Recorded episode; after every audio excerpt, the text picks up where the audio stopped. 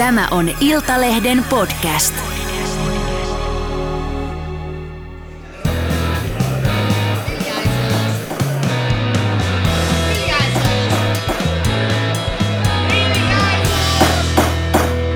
Politiikan puskaradio. Studiossa tänään Juha Ristamäki. Elli Harju. ja Jari Hanska, eli minä. Noni, kiitos. Kiitos Turkki, kiitos presidentti, varsin oma toimisesti, ei kun itsevaltiasti toimiva Recep Tayyip Erdogan, kun annoit meille Suomen NATO-jäsenyyden ratifioinnin. Tai itse asiassa Erdogan ei ole vielä, kun me tätä nauhoitetaan tässä kello 10.17, niin Erdogan ei ole sitä vielä lappua allekirjoittanut, mutta Turkin parlamentti on nyt käsitellyt sen ja Suomen rata NATOon on virallisesti vapaa. Tuota, seuraavaksi tapahtuu siis se, että tämä Unkarin, joka tällä viikolla ratifioi, ja Turkin. Nämä lippulappuset lähtee Washington State Departmentin holviin, toimittajamme Lauri Nurmi voisi kertoa tästä erittäin yksityiskohtaisesti, että minkä värissä kirjekuoressa ne Aivan ovat ja varmasti. miten äh, nuo äh, diplomaatit kulkevat siellä äh, minkä merkkisen koneen kyydissä. Mutta nämä li- 30 maa, NATO-maan ratifioinnit on kasassa siellä Washingtonissa, niin sitten Naton pääsihteeri Jens Stolten- Stoltenberg kutsuu Suomen Naton jäseneksi. Ja sitten kirje lähtee Suomen ulkoministeriöön ja ulkoministeriö toimittaa presidentti Sauli Niinistön allekirjoittaman liittymispäätöksen ja sekin sitten toimitetaan sinne Washingtoniin, sinne samaan holviin, lappu säilöön, lukko kiinni, avaimet aurinkoon ja Suomi on Natossa. Tai ehkä niitä avaimia ei kannata muuten aurinkoon lähettää, koska sitten Ruotsin laput ei mahu enää sinne kaappiin. Tota, mitä, mitäs tunnelmia tässä vaiheessa, kun tämä varsin pitkäksi venähtänyt prosessi alkaa pikkuhiljaa ole päätöksessä? Niin, no pitää tässä tietysti kiittää suuren uuden liittolaisemme Erdoganin johtajuutta tässä vaikeana aikoina olleessa prosessissa. Puhut siis Turkietin. Kyllä, Turkietin, anteeksi. Turkietin Mutta tota, joka tapauksessa niin, tota, niin itse asiassa viittasit pitkään prosessiin, että käsittääkseni tämä prosessi, joka on siis meidän osalta alkanut virallisesti silloin kesäkuussa, mm. niin, niin ei sinällään ole mitenkään NATO-historiassa mitenkään poikkeuksellisen pitkä prosessi. Eikö tämä ole ennemminkin nopea? Itse asiassa saattaa olla jo nopeammasta päästä, mm. mutta tokihan kun tämä aika on ollut vähän vaikea, niin se on tuntunut aika pitkältä.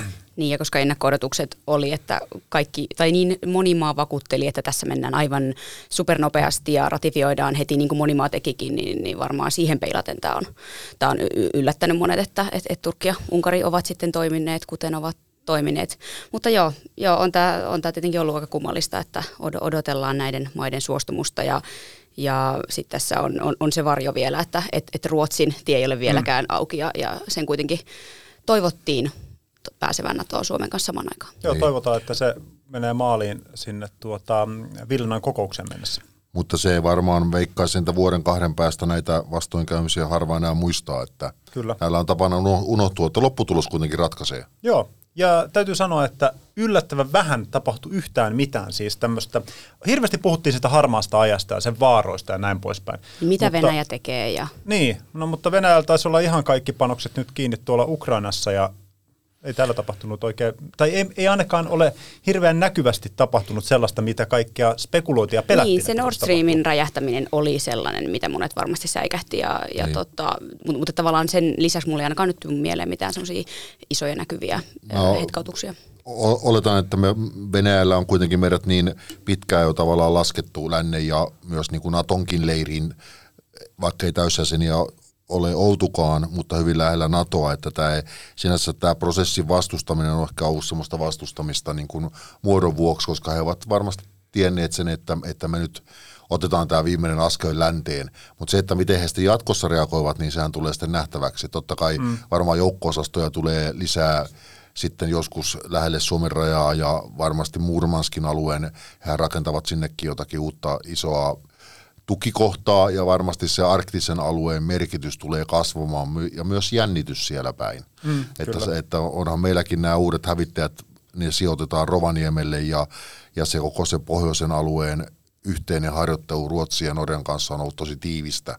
Että kyllähän se on semmoinen painopistealue varmasti tässä tulevaisuudessa, totta kai Itämeren lisäksi, mutta, mutta niin kuin jännitys varmaan tulee lisääntyä lähellä meidän rajoja, mutta semmoista kai se on aina ollut, että kyllähän niitä joukko-osastoja on aina ollut lähellä meidän rajoja joka tapauksessa. Niin, esimerkiksi tämä Alakurtin tuota, äh, hetkinen, nyt pitää oikein ajatella, että minkä kunnan korkeudella se tuo se on Sallan, korkeus. Sallan korkeus niin. on ehkä se, mihin sitten, joo. Sehän on sinänsä, nämä on semmoisia hauskoja historian anekdootteja, että Alakurtinkin varuskunta on käsittääkseni suomalaisten rakentama, suomalaisten Aivan. yhtiöiden, että Kyllä.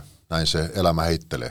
Jos meillä olisi Suomena rohkeutta kasvaa, niin No niin. Hakemassa ne betonielementit pois.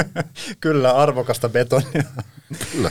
Mutta tuota, joo, voi, voi varmaan kuitenkin sanoa sen, että, että tämä niin kuin tilanne jotenkin, täytyy sanoa, että tässä on niin kuin semmoinen erikoisuus ollut, että pelko siitä jännitteiden kasvusta, niin se ei ole oikeastaan myöskään realisoitunut, koska Venäjä itse nosti ne jännitteet niin jumalattoman korkeaksi ja lähti toteuttamaan tuota, tätä ää, laajentumispolitiikkaansa hyökkäämällä Ukrainaa. Että tota, se tietyllä tapaa poisti kaikki niin ne esteet, minkä takia Suomi on aiemmin sitten tota, suhtautunut NATO-jäsenyyteen varauksella. Mm.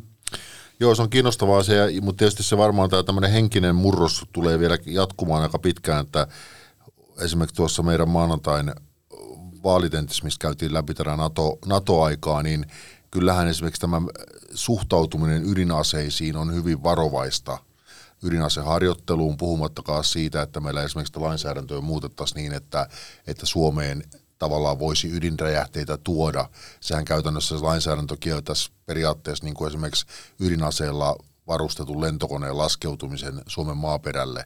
Ja kyllähän se sillä tavalla on, on pikkusen, mä ymmärrän sen pointin siinä, että kaikkihan haluaa vastustaa ydinsotaa mm. ja, ja, ja sen niin kuin eskaloitumista, mutta se koko Naton pelotehan äh, loppujen lopuksi pohjautuu siihen ydinasesuojaan, niin silloin e-, eihän me voida olla Natossa olla sillä niin kuin light Natossa, vaan jos ollaan Natossa, niin ollaan Natossa.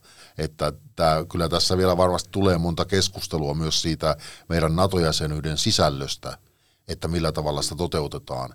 Tai jos NATO, NATO haluaa tuota, ei, tai ei NATO halua, koska niitähän, niitähän kaikki jäsenmaat yleensä kiljujen haluaa niitä tukikohtia tai esikuntia – Mm. Ja olen ymmärtänyt, että esimerkiksi Ruotsi, joka nyt jäi kuitenkin rannalle vielä tässä vaiheessa, niin Ruotsi on ollut hyvin aktiivinen Naton suuntaan siinä, että jos arktisen alueen tämmöinen sotilasesikunta perustetaan, että se perustettaisiin Ruotsiin, niin oletan, että varmaan meilläkin poliitikot ainakin kulisseissa yrittävät ajaa sitä, että jos tämmöinen esikunta tulee, niin se tulisi Suomeen.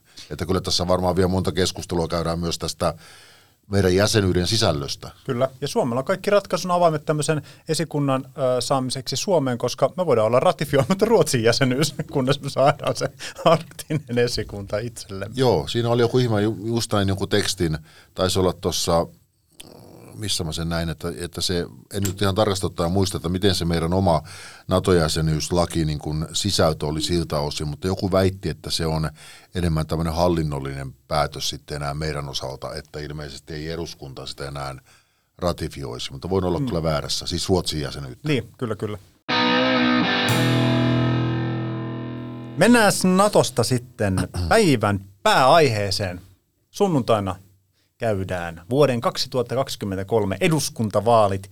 Jännitys on noussut huippuunsa, sillä tuoreemman kannatusmittauksen mukaan, joka julkaistiin torstaina, Ylen tekemä mittaus tai tilaama mittaus taloustutkimukselta kertoo, että kokoomuksen tämä, en tiedä, voi, nyt ei voi varmaan enää puhua edes hitaasta luisusta, vaan semmoinen niin kuin aika nopea tuota, romahdus sieltä 24 tai 5 pinnasta. Joo, tässä joku pari, parissa, parissa kuukaudessa kyllä. Näinpä, näinpä onko tässä tultu joku 5 prosenttiyksikköä niistä parhaista alaspäin. Joo, hyvin, hyvin, hyvin. He otti kyllä tämän tota noin, niin, ä, alamäen tässä vastaan. Mutta kokoomus on niukin naukin ykkösenä, 19,8 pinnaa. Ä, perussuomalaiset nosti puoli pinnaa tässä, eli 19,5. Ja SDP on nyt jäänyt pikkusen taakse, 18,7, tullut 1,2 pinnaa taaksepäin. Mutta siis nämä on niin tiukat nämä nämä erot, että ne menee virhemarginaalin sisään ja kaikki kolme on käytännössä rinta rinnan.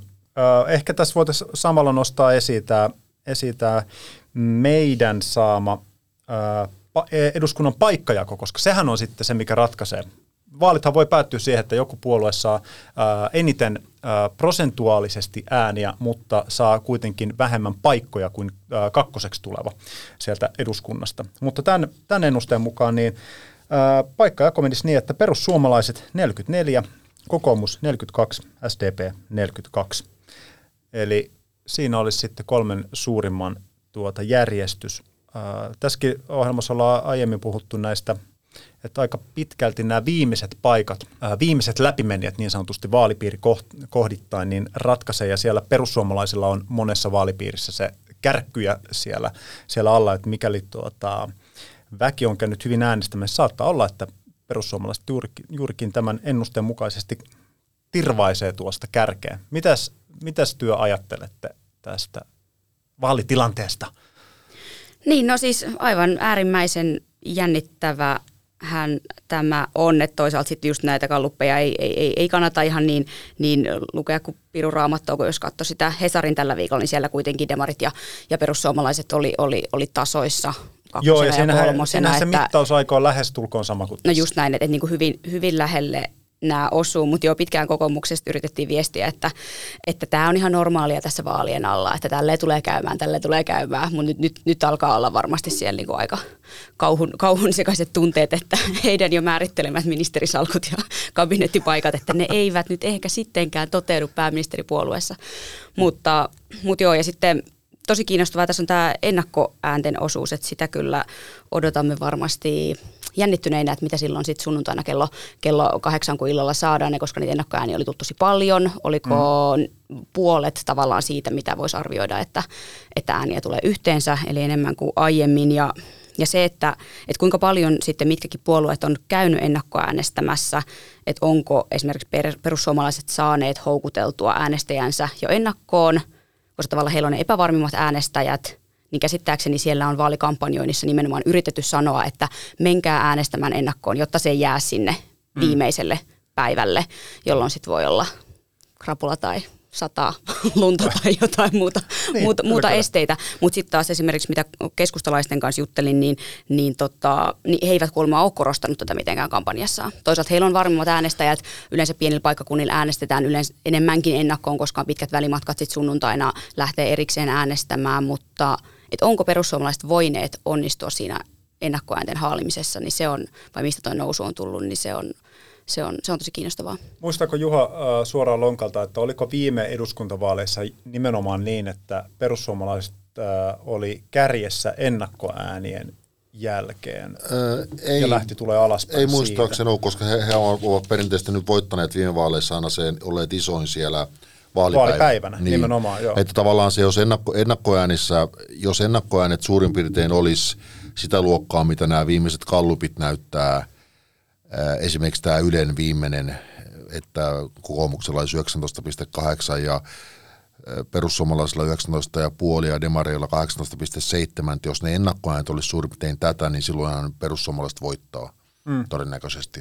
Että, mm. että jos ne kahdeksalta näyttää tätä, näitä lukuja, niin perussuomalaiset on ykkönen, koska he hyvin todennäköisesti voittavat sen vaalipäivän, vaikkakin ovat varmaan nyt yrittäneet saada kannattajaa liikkeelle jo aikaisemmin ja, ja, tota, ja välttämättä, ja kun heidän kannatuksensa on nyt jo aika korkealla, niin harva kai uskoo semmoiseen ihan samanlaiseen jytkyyn, siis vaalipäivän jytkyyn, kun on tullut aikaisemmissa vaaleissa.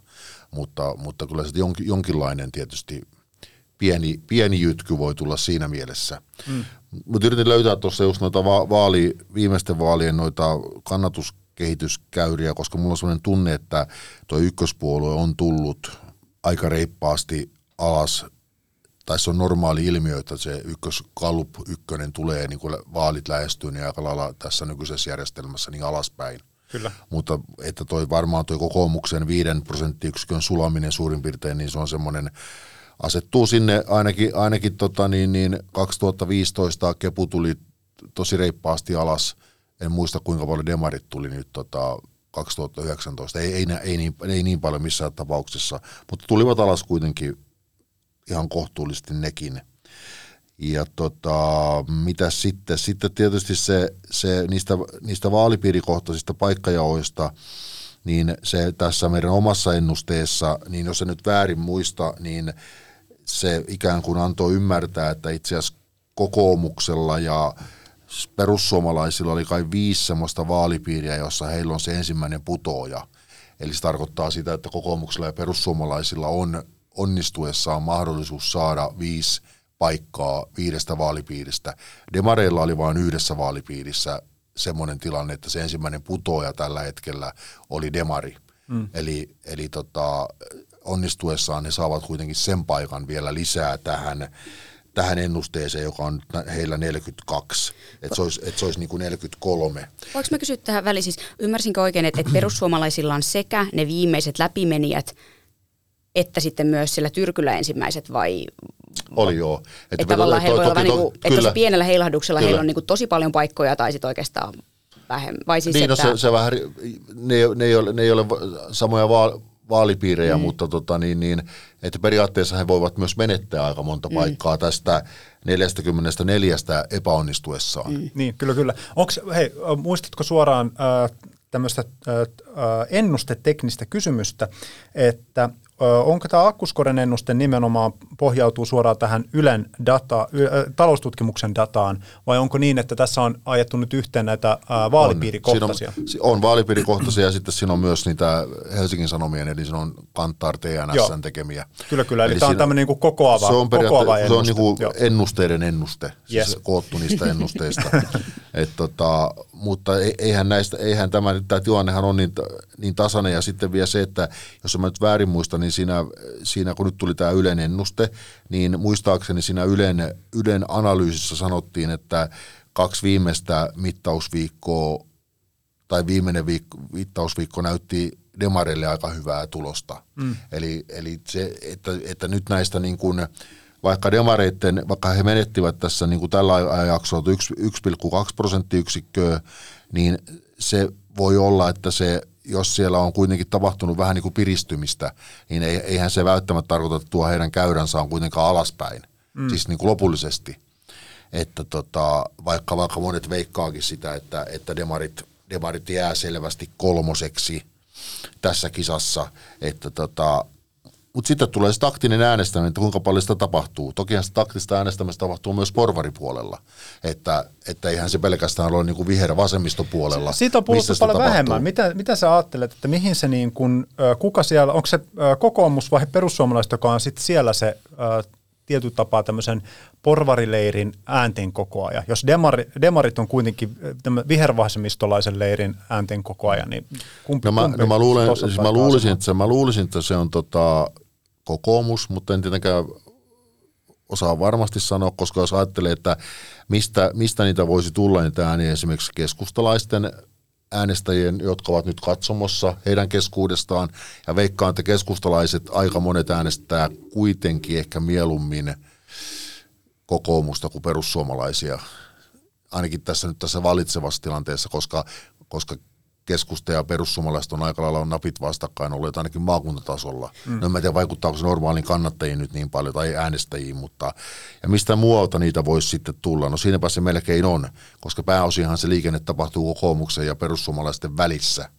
Että, tota, että voihan tietysti olla, että, että niin kuin taktisista syistä siitä liikehdintää tapahtuu myös näiden, näiden tuota, puolueiden välillä, koska on selvää myös se, että jos – jos, jos ihminen ajattelee, on niin kuin sydänjuuria myyten kyllästynyt demareihin ja ajattelee, että tähän maahan ei saa tulla enää hallitusta, jossa demarit on mukana, niin silloinhan se ainoa vaihtoehto käytännössä on se, että tuota, jos haluaa varmistaa sen, eikä se sittenkään varmaa mutta tietysti se perussuomalaisten ykköspaikka, mm. koska sitten lähdetään kuitenkin lähtökohtaisesti hakemaan porvarihallitusta, jos, niin. se, jos se tilanne mm. tulee eteen eihän se silti tarkoita, että ne tulisi porvarihallitusta, mutta sitähän lähdetään sitten hakemaan. Niinpä, niinpä. mutta niin, että tavallaan että äänestäjät jakautuisi niin kahteen no, blokkiin tai kuplaan tai miksi sitä halukaan kutsua, että siellä on ne kolme, kolme vasemmistopuoluetta ja siellä äänet kasautuu demareille ja sitten niin kuin nämä, sitten nämä oikealla olevat, jotka kasautuu sinne, sinne kokoomukselle, mutta on siis, olisi Mä en tiedä, voiko tästä ikinä saada sit dataa, että kuinka paljon tässä näin kävi. Varmasti siis kyselytutkimuksella toivoisin niin, koska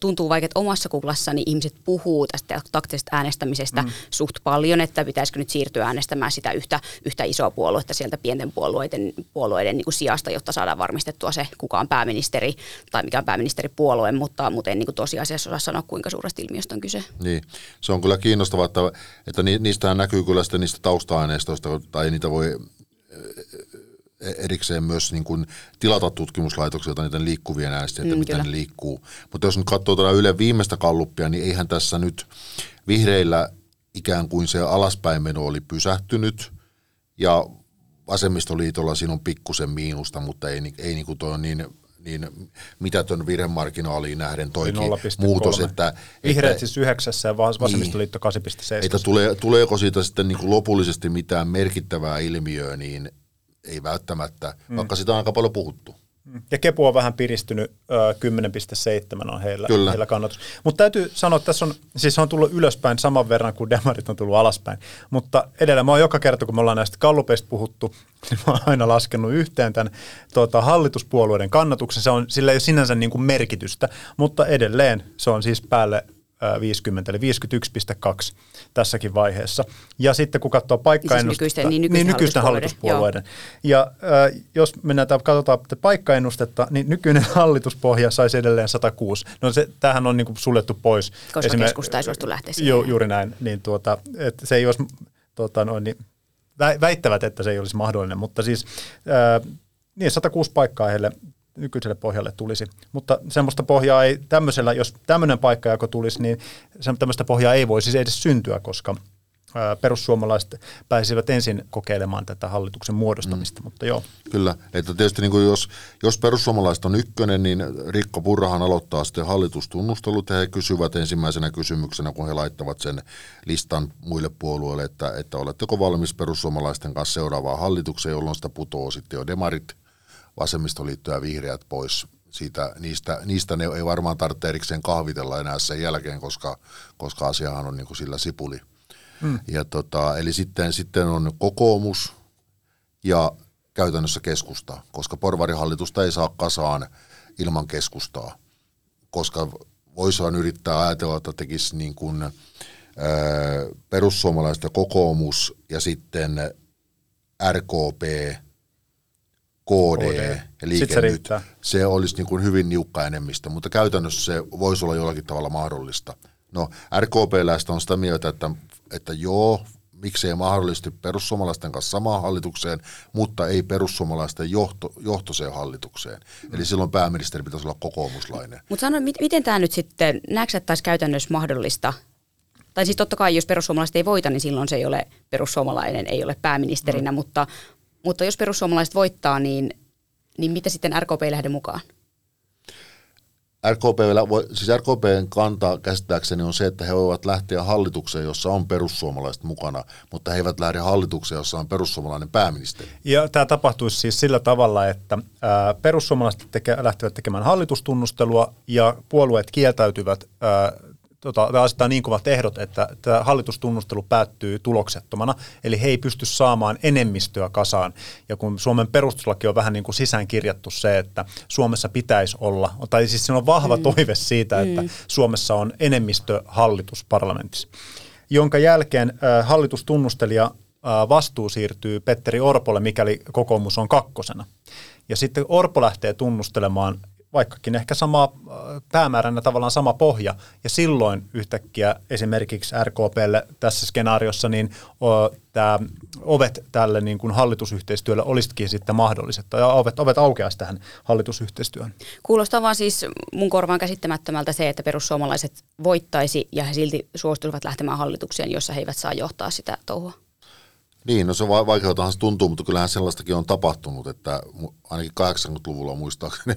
niin, jot, jotkut sentään muistavat muista. tässäkin porukassa 80-luvun. se on niin, hyvä, tota, se on niin, hyvä. Niin, niin, tota, koska muistaakseni esimerkiksi silloin, kun olisiko, no esimerkiksi Holkeri, no okei okay, Holkerinhan ajoi pääministeriksi Mauno Koivisto, mutta käsittääkseni niissäkin vaaleissa 87 demarit oli isoin, mutta kokoomuslaista tuli pääministeri. Mä en seurannut niin tarkkaan, mä olin neljä että ei, ei, eihän, se, eihän se ihan mahdotonta ole. Totta kai se on ehkä tämän nykyiselle, meidän nykyiselle käytännölle hieman vierasta, mutta toisaalta sitten se, että jos ajattelee sitä, että perussuomalaisten ainoa mahdollisuus on päästä hallitusvastuuseen on kokoomuksen kanssa, mm. niin silloin tietysti kokoomus pystyy tietysti aika paljon veivaamaan, veivaamaan asiaa eteenpäin. Ja miksei, jos he saisivat niin kuin huomattavan määrän sitten muita itselleen rakkaita ministeriöitä, joista nyt etunenässä tietenkin ympäristöministeriö, niin, tuota, niin, niin, niin, miksi kaikki voi, miksei voisi, sehän on neuvottelutulos. Totta kai se on selvä, että perussuomalaisten kannattajathan pettyisivät rajusti, jos näin kävisi mutta toisaalta he varmaan myös pettyisivät, jos ei perussuomalaiset pääse hallitukseen ollenkaan. Tai voi olla, että he pettyivät joka tapauksessa siihen, mitä hallituksessa tehdään. Totta kai he pettyvät, sen on selvää, että jos perussuomalaiset on hallituksessa, niin, niin erityisesti varmasti perussuomalaisten äänestäjät pettyvät, koska oletan, että heidän kannattajissaan on kuitenkin ehkä eniten sellaisia ihmisiä, jotka, jotka, jotka eivät ehkä niin näe sitä kompromissien tekemisen hienouden merkitystä. tai koska, realiteettia. Tai realiteettia, koska väistämättä nyt joudutaan sitä joka asiassa tekemään, koska mitä, muutenhan ei tähän maan hallitusta synny. Joo. Plus sinne sitten tulee vielä keskusta tietysti, koska keskusta tietää myös tässä kokoonpanossa käytännössä, että on hyvin vaikea saada kunnon enemmistöä. Ja to, tokihan keskustallakin on pitkät linjat, pitkät listat, mitä, mitä heidän pitää saada. Että eihän se helppo ole myöskään se pohja että jos sitten se, jos se menee niin kuin mönkään, niin kuin Jari tuossa viittasi, että sitä enemmistöä ei tule, ja sitten Orpo aloittaa, ja se pohja on, pohja on niin kuin, vähän niin kuin tiensä päässä, niin sittenhän se on, tulee tota, niin, niin jälleen kerran legendaarinen sinipuna. Mm. Kyllä, kyllä. Jossa kauhun tasapainolla yritetään viedä asioita eteenpäin. Ja jos joku ihmettelee, että mistä, minkä takia marssijärjestys eri, erinäisissä asioissa on eri, erilainen tai että minkä takia vaalien jälkeen tapahtuu tiettyjä asioita, joku alkaa tunnustelemaan ja että onko niin, että vaalien voittaja ei automaattisesti, joka saa niin kuin kasvatettua omaa kannatusta vaikka suum, niin kuin suurimmalla kannatusprosentin nousulla, mutta ei silti voita vaaleja, niin miksi se vaalien voittaja ei ole siellä hallituksessa, koska silloinhan kansa on antanut mandaatin, mandaatin sille, että tämä, tämä puolue tekee vaalivoiton, että sen pitäisi olla hallituksessa, mutta sehän järjestelmähän ei toimi näin. Mutta sitä on se usein, mitä, mitä ihmiset niin kuin, se on, totta. Äh, on niin kuin raivoissa. Esimerkiksi silloin, kun äh, perussuomalaiset on saanut hyvän tuloksen vaaleissa, mutta ei ole ollut suurin ja on jäänyt hallituksen ulkopuolelle. Niin, Tätä on ihmetelty. Viime vaaleissa. Niin, viime vaaleissa. Mutta, kun, mutta, mutta tästä vielä tästä, että jos kävisi niin, että, että SDP vetäisi hirveällä loppukirjalla itsensä isommaksi, niin kyllähän se myös semmoista tietynlaista poliittista ironiaa on myös se, että kun katsoo tätä vaalikamppailua, mitä on käyty, miten SDP on niin kuin haukkunut porvarit niin kuin patamustiksi ja, ja fasisteiksi ja milloin miksikin. Ja loppujen lopuksi heidän ainoa, ainoa, konsti, ainoa mahdollisuutensa saada hallitus kasaan tehdä se kokoomuksen kanssa. kyllä, että, kyllä. Että, nä, että kyllä varmaan senkin jälkeen saattaa joitakin pettyneitä olla tässä maassa. Varmasti. Voin, voin kuvitella, mutta mä haluan nyt kertoa tästä. Mä mennään, mennään kohta puhun fasisteista lisää, mutta tuota, äh, tota, Juhis keulii täällä niin paljon täällä studiossa, että pöytä lentää kohta ympäri. Sä hypit nimittäin aiheesta toiseen, koska sä et ole lukenut mun käsikirjoitusta, minkä mä oon rakkaudella ja sydänverellä raapustanut tänä aamuna. Aina tästä voidaan jälkikäteen leikata ne hyppimisen pois, niin pysytään siinä sulle, sinulle rakkaassa käsiksessä. Tuota, on olemassa siis tällainen asiakirja, jonka on al, äh, tehnyt pää, äh, eduskunnan äh, silloinen pääsihteeri Seppo Tiitinen. Tämä ei ole Tiitisen lista, vaan tämä on Tiitisen muistio. Tämä on siis tämä äh, ohje, jonka, tai tämmöinen muistio, johon pohjautuu se, että mitä tehdään vaalien jälkeen. Millä tavalla Suomeen rakennetaan hallitus. Ja tota, tässä on siis käyty, tässä on 12 kohtaa. Tämä on alun perin, mulla on kerrottu, että tämä on äh, koneella kirjoitettu ja siellä on sivussa jotain merkintöjä ja näin poispäin, mutta tämä on nyt tämmöinen tietokoneella kirjoitettu versio ja mä olen tämän eduskunnasta pyytänyt. Mutta tässä on hyvin selkeä tämmöinen niin step by step ohjeistus, että miten tämä homma etenee. Ja tosiaan se suurin eduskuntaryhmä on edustajamäärältään suurin ryhmä. Jos kahdella tai useammalla eduskuntaryhmällä on yhtä suuri edustajamäärä, ratkaisevaa on puolueiden eduskuntavaaleissa saama äänimäärä. Ja tämän suurimman eduskuntaryhmän tuota, puheenjohtajasta tehdään, tai he, sen eduskuntaryhmän nimeämä henkilö, joka on yleensä ollut kyllä sen, edusku, sen niin kuin puolueen puheenjohtaja, niin hänestä tulee hallitusneuvottelujen vetäjä tähän tunnusteluvaiheeseen. Ja sitten tämä vetäjä lähettää, lähettää nämä keskeiset kysymykset eduskuntaryhmille tai ky- selvittää heidän niin kuin kannat näihin. Sitten tota, tunnustelujen jälkeen niin vetäjä kutsuu sitten kaikki eduskuntaryhmät koolle ja informoi niitä näistä neuvottelukierroksen tuloksista. Ja siinä kerrotaan, että mitkä eduskuntaryhmät lähtevät sitten säätytalolle niihin varsinaisiin hallitusneuvotteluihin.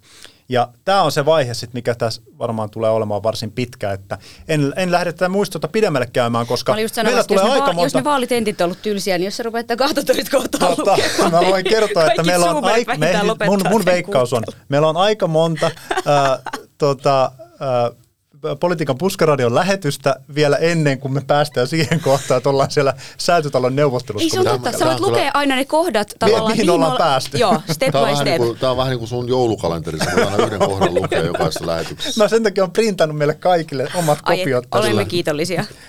Mä olen aistivinani tässä jotakin äh, pientä ironiaa.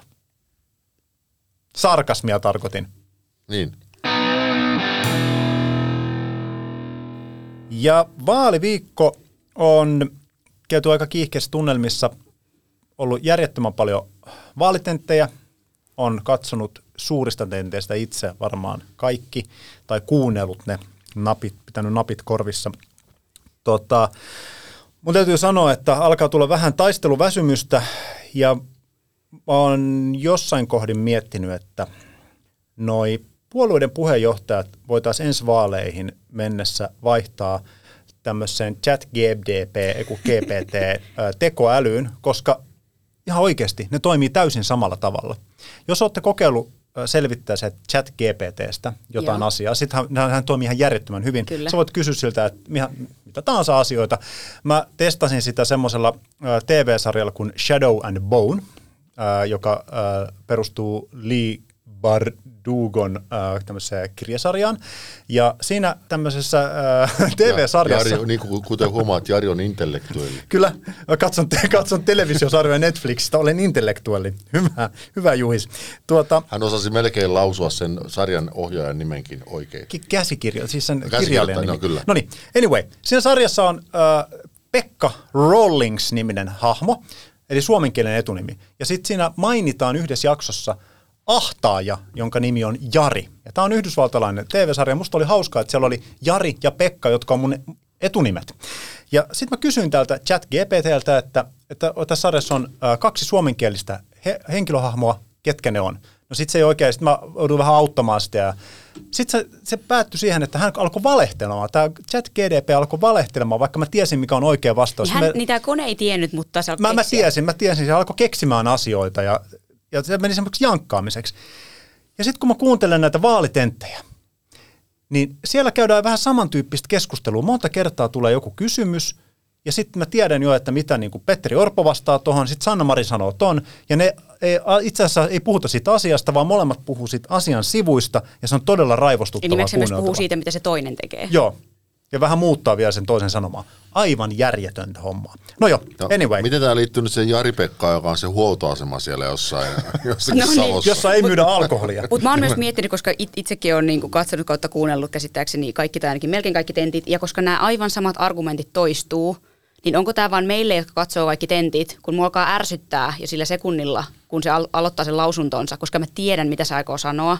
Mutta onko tosiaan niin, että ehkä muut tavalliset ihmiset ei katso niitä kaikkia tenttejä? Niin, mutta aina kun Petteri arvioida. Orpo pääsee, tämä on tämä kaksois V, velkaa ja veroja.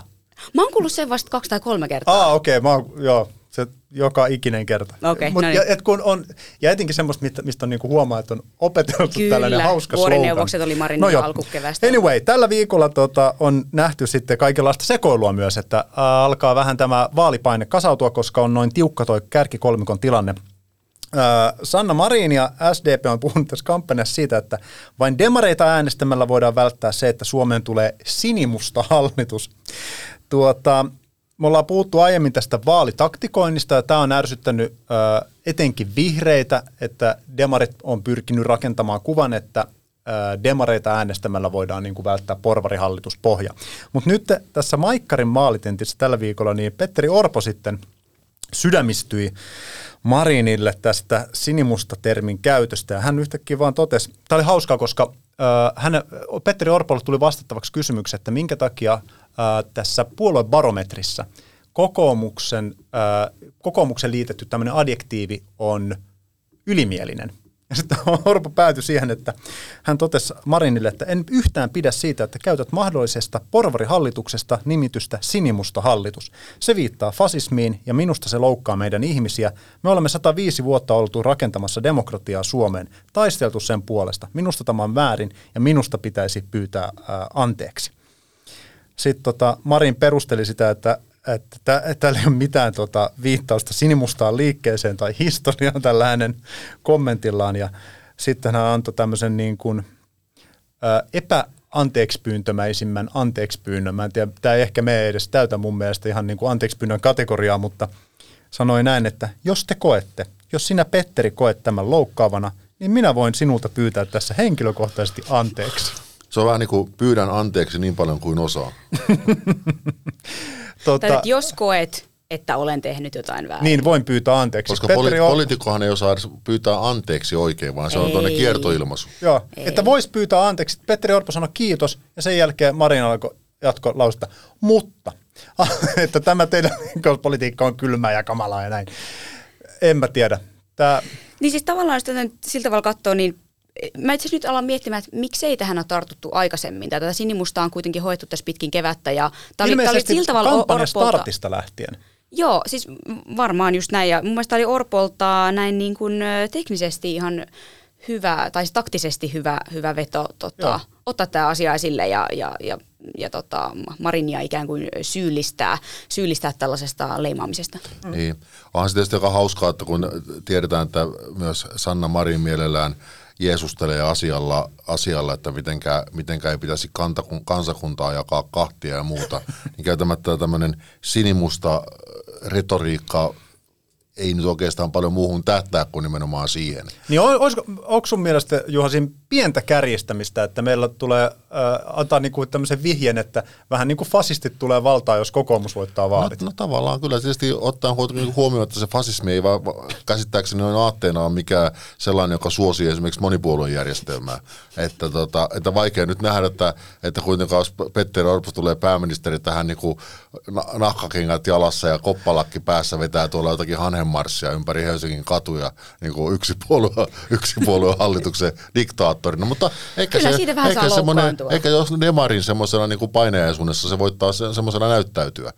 Musta Iia-Riitta Korhola, joka on siis vanhan kokoomuksen meppi ja, ja tota, KD-läinen, niin hän Twitterissä kirjoitti, että, no, että yhtä hyvin voisi, niin että jos tuli, pelotella sille, että tulee demarijohtoinen uusi jälleen hallitus, tulee tänne punakmeerihallitus. niin musta se on ihan, ihan, ihan samanlainen vertaus, että porukaa Herra Jumala, että jos äänestätte demareita, niin tähän maahan tulee punakmeerihallitus. Mutta tässä tota, kyseisessä, kyseisessä vaalitentissä oli koomista se, että sen jälkeen kun Marin oli tehnyt tämän muka pahoittelun Orpolle, niin sen jälkeen Purra alkoi paasaamaan hänelle, että, että sinä olet muuten kutsunut meitä fasisteiksi, koska – tässä punamusta äh, hallituspohjassa, niin se, ei, sinimusta. Sin, sin, sinimusta hallituspohjassa, sininen on tietenkin kokoomus ja se musta on sitten, musta, musta kortti jää tuolle perussuomalaisille, että pidätkö meitä fasisteina, että tämä on loukkaava ja tässä kohtaa Marin ei suostunut enää pyytää anteeksi. Kyllä, anteeksi pyyntöön kiintiö oli täynnä. Joo, mutta äh, okei, okay, siinä oli se, että Jan Andersson, eli tämä to, tenttiä vetänyt toimittaja, kysyi, että pyydätkö tässä Purralta anteeksi. Purra ei lähtenyt itse pyytää anteeksi pyyntöä, mutta täytyy sanoa, että kun perussuomalaiset on ehkä se puolue tällä hetkellä eduskunnassa, joilla on niin kuin, jotka eniten kärjistää ja heittää tämmöistä niin kuin jerryä tuolla äh, tuota, eduskunnan lauteilla ja muutenkin, äh, ja mahdollisesti äh, leimaa ihmisiä aika her- herkästi sosialisteiksi ja kommunisteiksi ja marksisteiksi, niin mä jotenkin mietin, että, että onko siinä niin kuin varaa olla sitten kovin niin kuin herkillä, jos itse on tavallaan niin kuin lähtee siihen, sille retoriselle tielle, että, että leimataan no, niin. Niin kuin vähän sinne, sinne kyllähän, sun se, tänne. vähän, niin kyllähän se vähän heikko on. Että Joo, ja siis varmasti Marin ei halunnut olla, saada niitä otsikoita, että Marin pyysi Purralta anteeksi. Tai myöskään ei halua varmasti, että tavallaan kokoomuksen kanssa jotkut tällaiset niin yhteenliittymät vielä onnistuu, mutta ei halua niin kuin näyttäytyy perussuomalaisten kanssa. Olisi, olisi siinä kyllä pitänyt heittäytyä polvilleen, mea kulpa, mea maksima kulpa. Koska se siis niin kuin, tämän retoriikan ongelmahan on se, vähän niin kuin tässä talouspolitiikassakin, että jos, jos tä, niin kuin saadakseen vaalivoitoja, mä en tarkoita pelkästään demareita, koska onhan muillakin niin kuin aikalle pitkälle vietyä de- retoriikkaa, mutta jos puhutaan esimerkiksi tästä sinimustasta, sinimusta retoriikasta, mitä he kuitenkin jakavat, käyttävät vaalimainonnassa, niin kyllä, kyllä se, se luo kuitenkin ihmisille semmoisia odotuksia siitä, vähän niin kuin ukrainalaisille tuli odotuksia Hornet-hävittäjistä, niin luo semmoisia odotuksia, että sitten demarit ovat nyt sitä mieltä, että tämmöisien porukoiden kanssa ei tehdä yhteistyötä. Ja kuitenkin sitten, jos mennään tekemään hallitus kokoomuksen kanssa tämän jälkeen, okei, siinä ei ole persuja sitten, mutta kokoomus kuitenkin mukana, niin kyllähän se aikamoisia niin kuin pettymyksen aaltoja aiheuttaa vähän niin kuin ukrainalaisille Hornet-asiassa. Niin, siis jo, Tällä tavalla nyt kärjistän kansakuntaa tässä, Näinpä. mutta kuitenkin. Hmm. Joo, ja kuten ehkä myös tiedämme, siis varmasti kaikilla puheenjohtajilla pinna alkaa, alkaa kiristyä tässä loppua kohden, mutta, mutta tota, Marin ehkä itse suhtautuu tällaisen tai pitää, olemme ennenkin kuulleet, että media käristää ja, ja media luo vastakkainasettelua mm. ja tällaista, niin, Mutta, niin on tämä vähän, meille näyttäytyy kummallisena, että hän itse niin. tavallaan sitten ja, kyllä luo sitä. Ja niin sitten kuitenkin vahvasti. se, että, että tavallaan kun mä ennen juttelin esimerkiksi keskustalaisten kanssa, jotka tietysti varmaan haluavat kertoakin sellaista tarinaa, mutta ovat nyt sydämistyneet muun muassa siitä, suhteessa perussuomalaisiin, että perussuomalaisten tietyt kellokkaat. Esimerkiksi Sebastian Tynkkynen, joka on kuitenkin puolueen varapuheenjohtaja, on käyttänyt tätä kepupettää aina retoriikkaa niin kuin omassa vaalimainonnassaan ja, ja tuolla, tuolla vaalikentillä. Että tavallaan jollakin tavalla on kirjoittamaton sääntö kuitenkin se, että kun väistämättä puolue tietää, että vaalien jälkeen joudutaan näiden samojen ihmisten kanssa yrittämään sitten sitä hallitusta, mm. niin on, on pyritty siihen, että puolueen niin johtohahmot eivät likaisi ikään kuin käsiänsä tässä mutapainissa niin pahasti. Ja esimerkiksi niin sillä tavalla kuin esimerkiksi Marin on tavallaan nyt tehnyt, niin voi olla, että Marinin ei ole niin helppo lähteä sitten rakentamaan sitä sopua. No ehkä hän voi ajatella, että hän jää vaalien jälkeen pois. Joku muu rupeaa rakentamaan sitä sopua. Mutta kyllä siinä aina se riski piilee, että jos niin kovin tiukasti itsensä maalaa nurkkaan – niin, niin, niin ja jos ei ole mitään muuta kuin ampumalla ulostuloa, niin, niin vaikeaksi se saattaa mennä. Joo, kyllä no se perussuomalaista ja no niin, Juhalla puto Ham, kynät. Hammas putos. tota, kynät vasta pöydiltä, mutta no joo, tämä perussuomalaista ja, ja, ja Demarien, josta nyt lyhyesti tämä hallitus, hallitus humppaa vielä, niin niin pe, pe, Persujen ja Demarien yhteistyö nyt on, on, on, näyttää melko mahdottomalta, mutta ky- kyllä niin kuin yhä enemmän mun mielestä myös niin kuin Demaria ja kokoomuksen. Tiedän, että tämä on paljon vaalitaktista peliä, mutta se, että miltä vaikka Marinin ja Orpon kaksi näin, niin kuin kahden välin, no, niin, juurikin näin, miltä se näyttää ulospäin ja mitä mekin ollaan kuitenkin kuultu, että ilmeisesti heillä ei ole mitkään kovin lämpimät välit. Näin, mm. näin niin kuin, että he eivät ole mitään sillä tavalla ystäviä. Joo, ja niin, hirveästi ei ole mitään tunnusteluja myöskään käyty Juuri näin. Niin kuin, uh, hallituspohjan petaamisen kannalta, koska niitähän kyllä käydään niin kuin niin. niissä ajoin niin, meidän käsitys on, että ei siellä juurikaan mitään keskustelua taustalla käydä? Joo, ainakin, ainakin jos on käyty, niin on käyty hyvin vaivihkaa, että ehkä enemmän, enemmän kokoomus on pyrkinyt käymään tunnusteluja perussuomalaisten kanssa, siis mm. enemmän joka tapauksessa. Totta kai varmasti demareiden kanssakin on joillakin, jotkut henkilöt käyvät jonkinlaisia keskusteluja, se on selvä mutta tuota, ehkä ei sitten ihan siellä... Kir- kirvesvarttapäivä. Eikä ihan siellä johdon tasolla. Hei, otetaan seuraava sekoilu.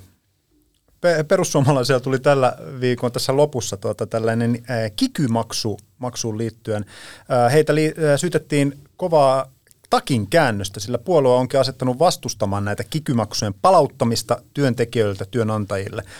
Tämä siis juontaa juuren siihen, että tuolla SAK kyselyssä helmikuussa perussuomalaiset sanoivat, että he kannattaa tätä siirtoa, eli äh, otetaan työntekijöiden äh, palkasta maksamaa äh, tätä tota, työeläkemaksuosuutta, mikä Sipilän hallituksen kaudella siirrettiin työnantajilta työntekijöiden maksettavaksi, niin siirrettäisiin takaisin työnantajille. No nyt yhtäkkiä sitten tällä viikolla Purra sanoi, että hän vastustaa tätä. Työmarkkinajärjestöissä on tuota, tuolla SAKssa vedetty aika, aika tota noin, niin, kovaa linjaa tämän suhteen. Äh, tota, SDPn eduskuntaryhmän puheenjohtaja Antti Lindman kutsui tätä palkansaaja petokseksi.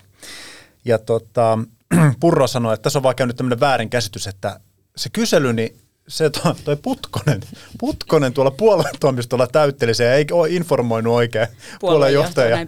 Sitten Putkonen uskollisena puolueen soturina sanoi, että minä kannan täyden vastuun. Kaskun hänen sanoi, että kannan täyden poliittisen vastuun, mutta niin, koska hän ei ole tarkoittanut yhtään mitään. Mutta joo, näin pääsi käymään. Mites, äh, miten iso äh, tuota, ongelma tämä on perussuomalaisille?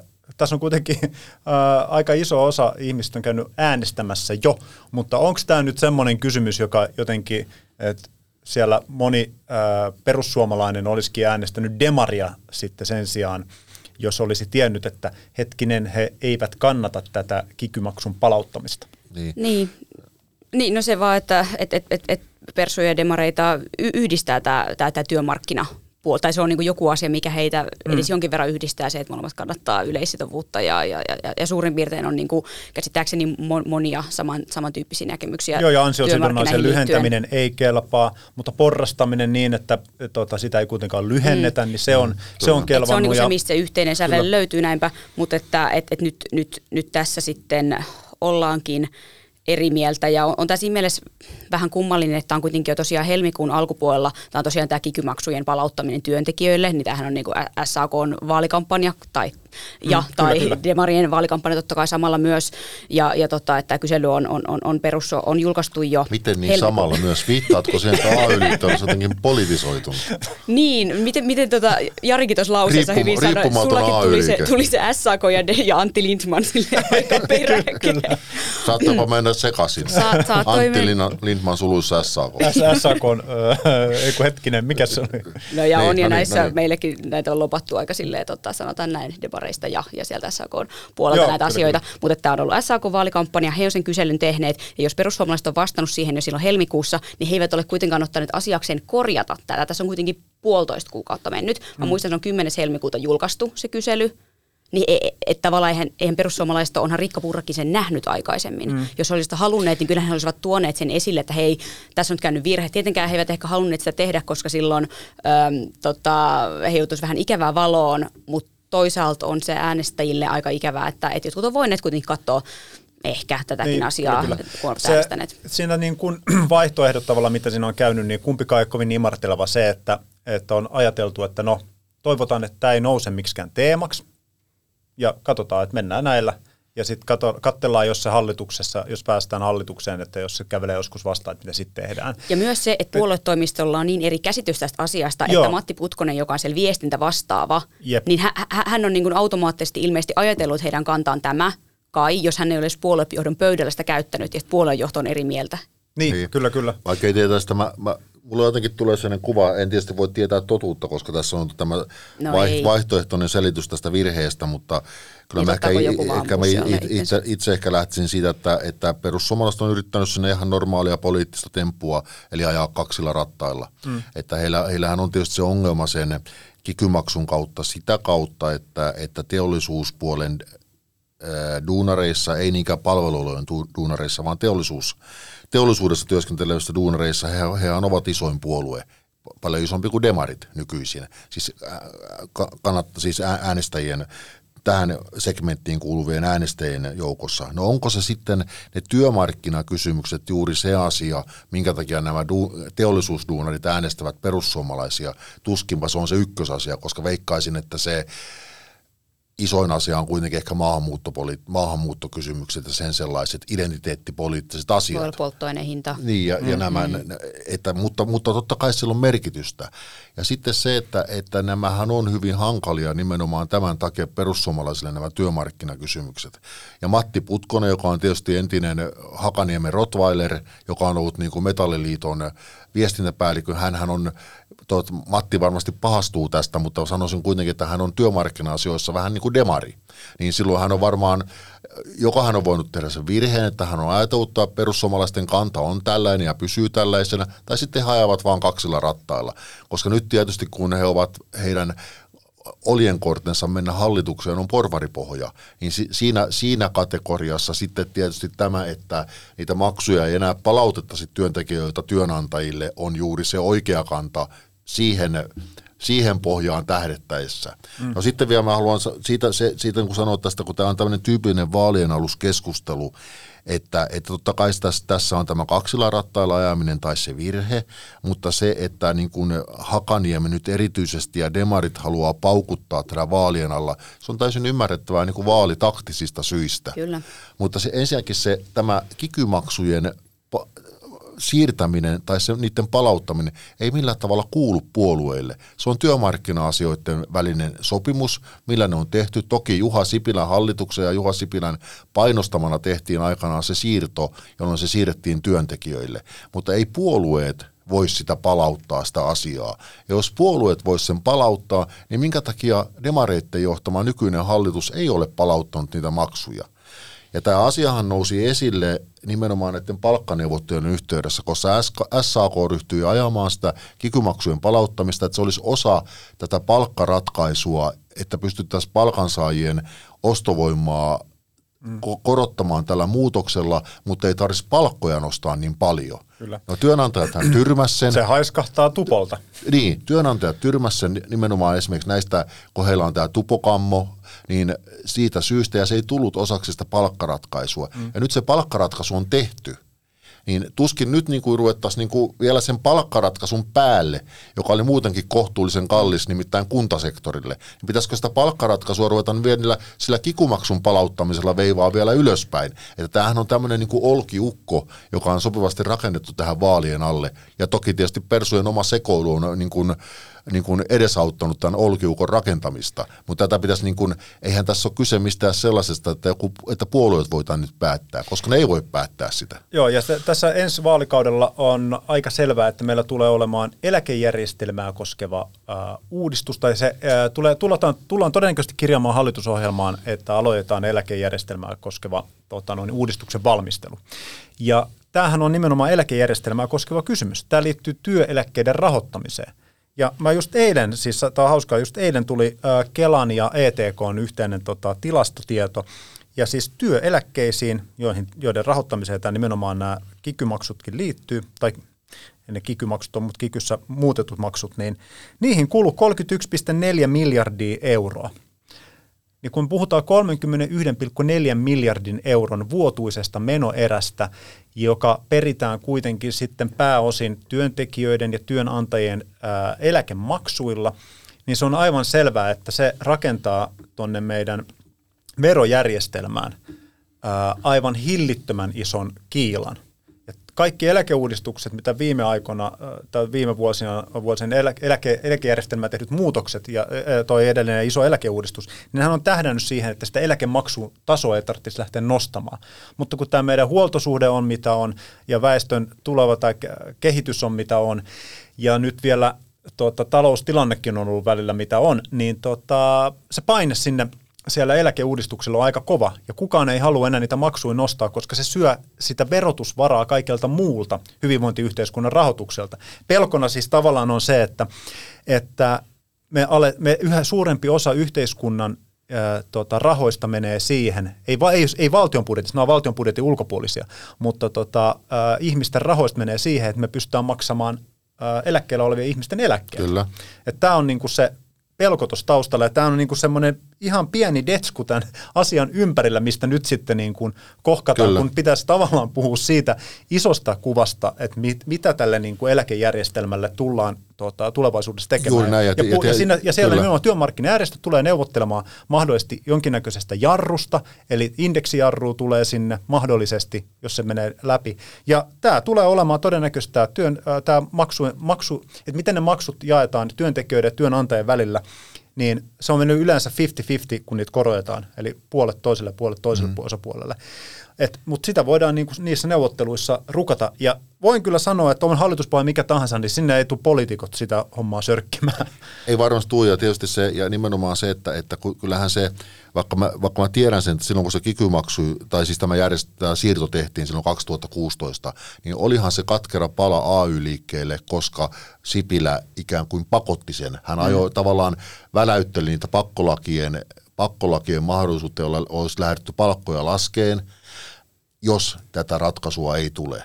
Mutta se, että siitä huolimatta, niin, niin yhtä lailla Hakaniemessä kun kaikkialla muullakin tiedetään, että se tehtiin nimenomaan teollisuuden kilpailukyvyn parantamiseksi, mikä, ja, ja niin kuin käsittääkseni niin kuin sen jälkeen tehtyjen selvitysten mukaan se onnistui, ei mitenkään täydellisesti, ei voi sanoa, koska esimerkiksi se työajan pidentäminen oli ehkä enemmän niin kuin naisvaltaisille aloille. Lopun lopulta toteutettiin niin kuin, niin kuin täsmällisemmin, eli todennäköisesti julkisen, julkisen sektorin työpaikoilla. Mutta kyllä se oli joka tapauksessa, me, meidän teollisuuden kilpailukykyhän parani, ja sitä kautta luotiin uusia työpaikkoja, ja saatiin palkkatuloja ja kaikkea, mitä tämä yhteiskunta tarvitsee. Niin eihän se ollut myöskään, se lopputulemahan ei ollut mitenkään AY-liikkeen tavoitteita vastaan mutta mä ymmärrän sen, että he haluavat nyt, nyt sen palauttaa, mutta tämä vaalikeskustelu ei ole nyt se paikka, missä se asia palautetaan. Tämä on puhdasta politiikkaa, että se käydään sitten työmarkkina, niin kuin mainitsit tässä, se tapellaan sitten työmarkkinakeskusjärjestö, työmarkkinajärjestöjen kesken se asia tulevissa neuvotteluissa, että miten se jaetaan. Plus siihen ratkaisuun muistaakseni liittyy aika merkittävä useiden satojen miljoonien eurojen tuloveron alennus siihen ma- niiden, niiden sen maksurasituksen siirtymiseen. Että mä en ole sitä nyt kuullut, että haluaako tota demarit ja vasemmisto ja AY-liike tota, perua myös sen tuloveroalennuksen. Mm, mutta tämä, niin kuin Jari tuossa kuvasit, että tämä on vain hyvin pieni osa, tai kuten Juha sanoi, että ei tätä nyt puolue tässä hetkessä päätä, mutta että on tämä nyt yleisemminkin meidän niin kuin vaalikeskustelun ongelma, että me täällä puhutaan jostain niin kuin tällaisista hyvin pienistä nippeliasioista, jotka ei välttämättä edes nyt juuri tähän hetkeen tai poliitikoille kuulu, ja, ja siitä vaan tavallaan rakennetaan se keskustelu. koska se on, sinä, että ja, koska ja, se on Jarin kymmenen minuutin monologi käsitteli jotain nippeliasiaa? Mä olen pahoillani, ei, mutta tavallaan se on helppo, helppo tällä hetkellä me puhutaan fasismista ja kikymaksuista. Tässä huomaa juuri se, että ketkä ovat lähellä eläkeikää ja ketkä eivät. Kyllä. Tässäkin keskustelussa. Hei, ota vielä nopea, ihan, Nimiä ihan nopea. No, niin, ihan nopeasti puhutaan vielä siitä, koska ennen kuin sä pääset eläkkeelle, niin susta tulee so, sote-järjestelmä suurkuluttaja, Juha.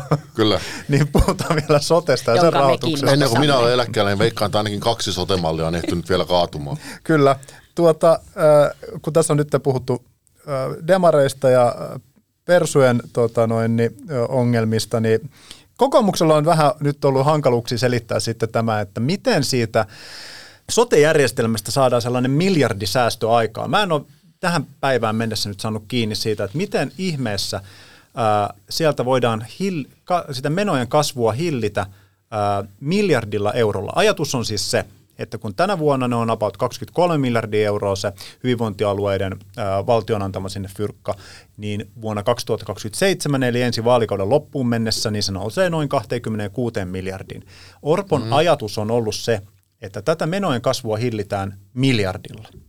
Ja siinä järjestelmässä on jo, me tehtiin tässä juttuukin tällä viikolla, vai oliko se viime viikolla jo, anyway, että siitä, sinne on rakennettu jo jarruja. Eli kun men, sitä menokasvua on jo nykyisellään taitettu semmoisella 20 prosentin menoleikkurilla, ja sitten on vielä asioita, mitkä, mitä valtion rahoituksessa, kun valtio rahoittaa nämä hyvinvointialueet, niin mitä ei huomioida. Ja yksi on tämä varsin avokätinen kunta- ja hyvinvointialueen palkkaratkaisu, mikä tulee maksamaan silloin 20, vuonna, vuonna 2027 niin jo 1,2 miljardia enemmän kuin mitä niille hyvinvointialueille on sitä Kyllä, fyrkkaa sen palkkakehityksen takia luvattu.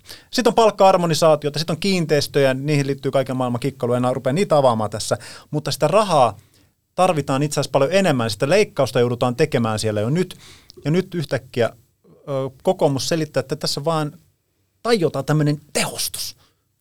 Tämä on niin hämärä keskustelu, että tätä ei niin edes rakettiinsinööri ymmärrä, että mistä tässä on kyse tässä sote-rahoituksessa. Koska ensinnä meillä on hallitus, joka on rakentanut sote mallin, jossa on valtavat alijäämät jo olemassa, pelkästään sen mallin takia ja sitten tämän mainitsemasi palkkaratkaisun takia. Ja he to- toisaalta sanovat, että me, niin kuin demarit esimerkiksi sanoo, että sotesta ei saa sitten leikata yhtään. No, tämä heidän oma, oma, oma himme, luomansa himmeli leikkaa jo sotesta miljardeja, jos ei sinne ajatella lisää rahaa. No sitten on tämä kokoomuksen malli, joka, niin kuin, joka niin kuin ikään kuin leikkaa vielä, leikkaa vielä näiden miljardi alijäämien lisäksi vielä miljardin. Mutta sitten mun tuli mieleen sitä, koska sehän oli siinä suoraan asianohjelmasta tämä Lasse Lehtonen, joka on siis Joo. siis tavallaan kokoomuksen, kokoomuksen HUSin dia, diagnostiikkajohtaja ja kokoomuksen tämmöinen sote-kuru voisi sanoa. Niin hänhän, hänhän esitti siinä itse asiassa niin, että, että, että sote nousu rahoitettaisiin leikkaamalla näistä työ, työ, työllisyyskuluista ja esimerkiksi asumiskuluista. Eli onko asumistuesta. Nyt, asumistuesta. Eli onko nyt kuitenkin niin, että sote-kuluja ei leikatakaan, mutta koska leikataan sieltä sosiaalikuluista, niin se on, se on itse asiassa se leikkaus, jolla sitten rahoitetaan sitä sote-menoja, ja se on niin kuin tavallaan se leikkaus, minkä kokoomus haluaa tehdä lisätä, lisätäkseen sotemenoja ja sitten leikatakseen niitä miljardilla. Joo. Oliko näin? Niin, Olisiko näin? Niin, jotenkin näin, koska mä kysyin, että täältä tuota Lehtoselta siinä lähetyksessä, jossa toisena vieraana oli Aki Lindeen, kannattaa käydä katsomassa se keskustelu, koska mä en osaa, mä en, sanoa, mä en ihan osaa referoida, että mikä se, kun he, he niin kuin pyöritti, nämä sotikurut pyöritti sitä niin, että, että tavallaan on ongelma, tai Lindeen kiisti sen, että nykymalli leikkaisi, ja sitten Lehtonen oli sitä mieltä, että kyllä se leikkaa. Ja sitten äh, Linden oli sitä mieltä, että tämä nykyrahoitus riittää, mutta Lehtonen on sitä mieltä, että ei riitä, mutta silti pitää säästää miljardi. että niin kun, heidän vastaukset oli mun, mun nähdäkseni varsin käsittämättömät. Mutta mitä sitten, jos, niin, ei jatko vaan. Ne, mm. mutta, mutta just tähän kysymykseen mä kysyin, että, että onko tässä niin kuin joku eri taskumista näitä, niin kuin, lehtorit kysyivät, että onko se niin kuin eri taskuista otetaan näitä rahoja. Sanoin, että joo, no tavallaan, että, että että meidän pitäisi siirtää sitä painopistettä rahoituksessa ä, sosiaaliturvasta sinne terveydenhuoltoon. Niin, no mä, mä en tiedä siis kun tämä, siis niinku tekee ihmisen ihan voimattomaksi ja ajautuu turvattomaan tilaan, kun tota, miettii tätä koko asiaa, koska, koska se, se lähtökohtaan tässä oli niinku alun perinkin aivan niinku metsään se, että, että yritettiin luoda sellaista järjestelmää, joka olisi kustannusneutraali. Eli siis niinku tämä uusi sotemalli ei lisäisi tavallaan niinku kustannuksia, että se tehtäisiin niinku kustannusneutraalisti, jolloin ajauduttiin siihen, että, että esimerkiksi kunnat rupesivat alibudjetoimaan niitä omia sotemenoja, jotta he vaan saisivat sitten vastaavasti, niin kuin heille jäisi enemmän rahaa käyttää niihin muihin menoihin. Ja, kun tämä olisi pitänyt alun pitäenkin tehdä, niin katsoo vaan kylmästä, paljonko ne hyvinvointialueet tarvitsee sitä rahaa ja sitten antaa niille se rahoitus, jotta suomalaisten terveys- ja sotemenot niin kuin katetaan. No se on, sehän on nouseva summa, kun väestö vanhenee ja näin poispäin.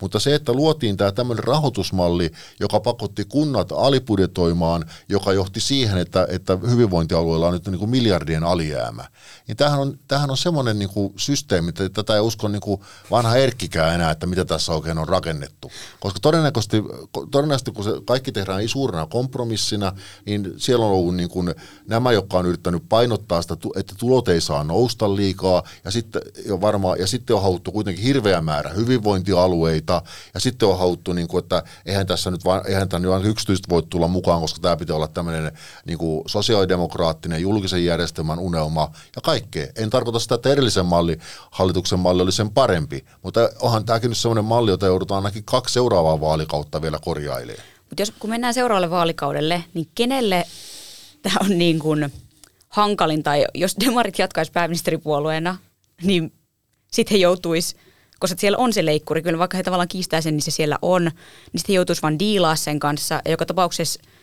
jostain pitää nipistä hyvinvointialueella, tai sitten tulee kokoomus, jonka pitää leikata vielä enemmän – Mut, mutta niin kuin, kenelle tämä malli tämä, on kaikkein hankala? Tämä on varmasti kaikille hankala ja kokoomukselle tämä on totta kai erittäin hankala sen takia, että kun se sitten, ensin kun nyt käydään vaalit ja jos kokoomuksesta tulisi pääministeripuolue, ja varmaan he tietävät se jo nyt jo, sitten kun valkenee, että paljonko sinne sotealueelle oikeasti pitää laittaa rahaa, niin sitten voi kyllä heittää niin kuin heipat kaikille muille niin kuin menokohteille sen jälkeen. Ja, ja, ja, kyllä myös sille mun mielestä niin kuin tulo, miljardin tuloveroalennukselle. Mä että jos, niin. jos aikoo siis pitää edes niin kuin hitusen verran kiinni sitä sopeuttamistavoitteesta, mikä on kuitenkin heidän niin kuin politiikkansa ydin. On, ja mä väitän, että kun tässä vaalien alla yksikään puolue ei ole ollut sitä mieltä, että ää, sote-palveluista pitäisi lähteä leikkaamaan, niin se on kyllä semmoinen lupaus, mikä tällä niin kuin rahoitusuralla on mun käsittääkseni mahdoton pitää kiinni. Kyllä.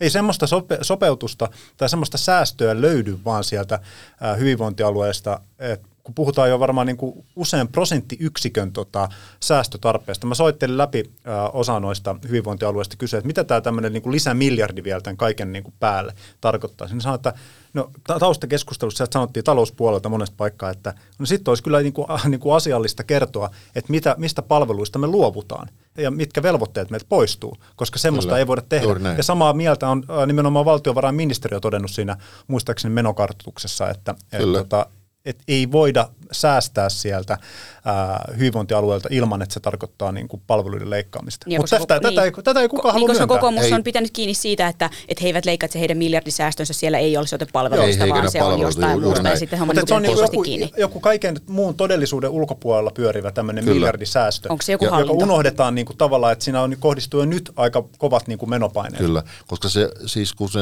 kun se ongelma ei sinänsä ole kovin yksin, tai siis ongelma on sinänsä yksinkertainen, mutta kukaan ei halua nimenomaan puhua niistä ratkaisuista ennen vaaleja, koska tiedetään, että ne, että ne A, sinne pitää laittaa miljarditolkulla lisää rahaa, tai B, jos ei laiteta, niin sitten leikataan palveluja ja keskitetään. No se on väistämättä ehkä muutenkin edessä, ja, hyvinvointialueethan tekevät sitä jo nyt. Mutta mm. niinhän siinä vaan tulee käymään. Mutta eihän tämä ole sellainen aihe, jota kukaan näistä, kukaan näistä puolueista haluaa varsinaisesti pitää näin vaalien alla esillä. Ja vaikka tässä on nyt parittu kokoomusta, niin nehän demarit tai tavallaan demarit ei halua jollain tavalla edes myöntää sitä, että se heidän tekemänsä Juuri leikkuri siellä niitä jo leikkaa, joten hekin joutuvat niitä päätöksiä tekemään, vaan he ovat jotenkin tämän ulkopuolella ja sanovat, että Kyllä. he eivät ja myöskään seuraavalla sano mitään kaudella, niin kuin, niin kuin. VM kirjoittaa näissä omissa papereissaan, tulee esiin, pitääkö asiakasmaksuja nostaa reippaasti, pitääkö hoito, hoitotakuista ja muista tinkiä. Nämä on kaikki edessä. Ja esimerkiksi myös kokoomuksen kuitenkin, tämä Lehtonenkin sanoi siinä Jari sulle lähetyksessä, että hänenkään mielestä terveyskeskus näitä asiakasmaksuja ei pitäisi nostaa. Jep. Ei voi muuta kuin toivottaa hirveästi voimia kaikille ihmisille, ketkä on tuota, noissa hyvinvointialueiden aluevaltuustoissa tuota, valtuutettuina. Koska, a- koska aika, monissahan on jo YT kohta tulossa. Joo, se on niin kuin ehkä epäkiitollisin homma, mitä löytyy, koska he eivät päätä rahoituksesta, vaan heidän pitää ää, järjestää hommat niin, että ää, lakisääteiset tehtävät hoidetaan, päätti maan hallitus tuota, rahoituksesta tai eduskunta sitä rahoituksesta, mitä tahansa. Ja vielä ennen kuin mennään kaikkien odottamaan viikon vitsiin, niin pakko mainostaa ää, vaalipäivä sunnuntaina. Menkää äänestämään. Toivottavasti ei ole ihan kammottavia jonoja, niin kuin ennakkoäänestyksessä on ollut, ää, mutta menkää käyttämään äänioikeuttanne, tehkää palvelus demokratialle ja sitten menette kotiin sen vaalikaffen nautittuanne ja sen vaalipullan syötyänne ja käynnistätte ILN vaalilähetyksen, jossa tulee kovaa ajoa koko ilta. Tulosjuttuja seurataan etenkin kolmen suurimman puolueen meisinkejä, ää, mutta unohtamatta näitä pienempiäkään puolueita. Tiukkaa ajoa ja kovaa meininkiä, rohkeus kasvaa ja almaspirittiä, eikö vaan näin? Kyllä. Kyllä.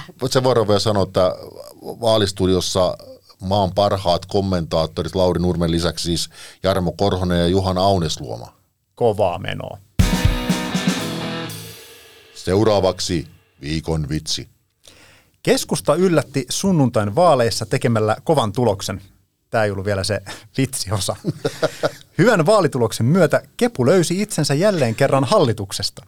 Mitä pääministeri, sa- mitä pääministeri sanoi keskustan puheenjohtajalle koskien hallituksen sisäistä luottamusta? Muista Annika, ei saa rikkoa.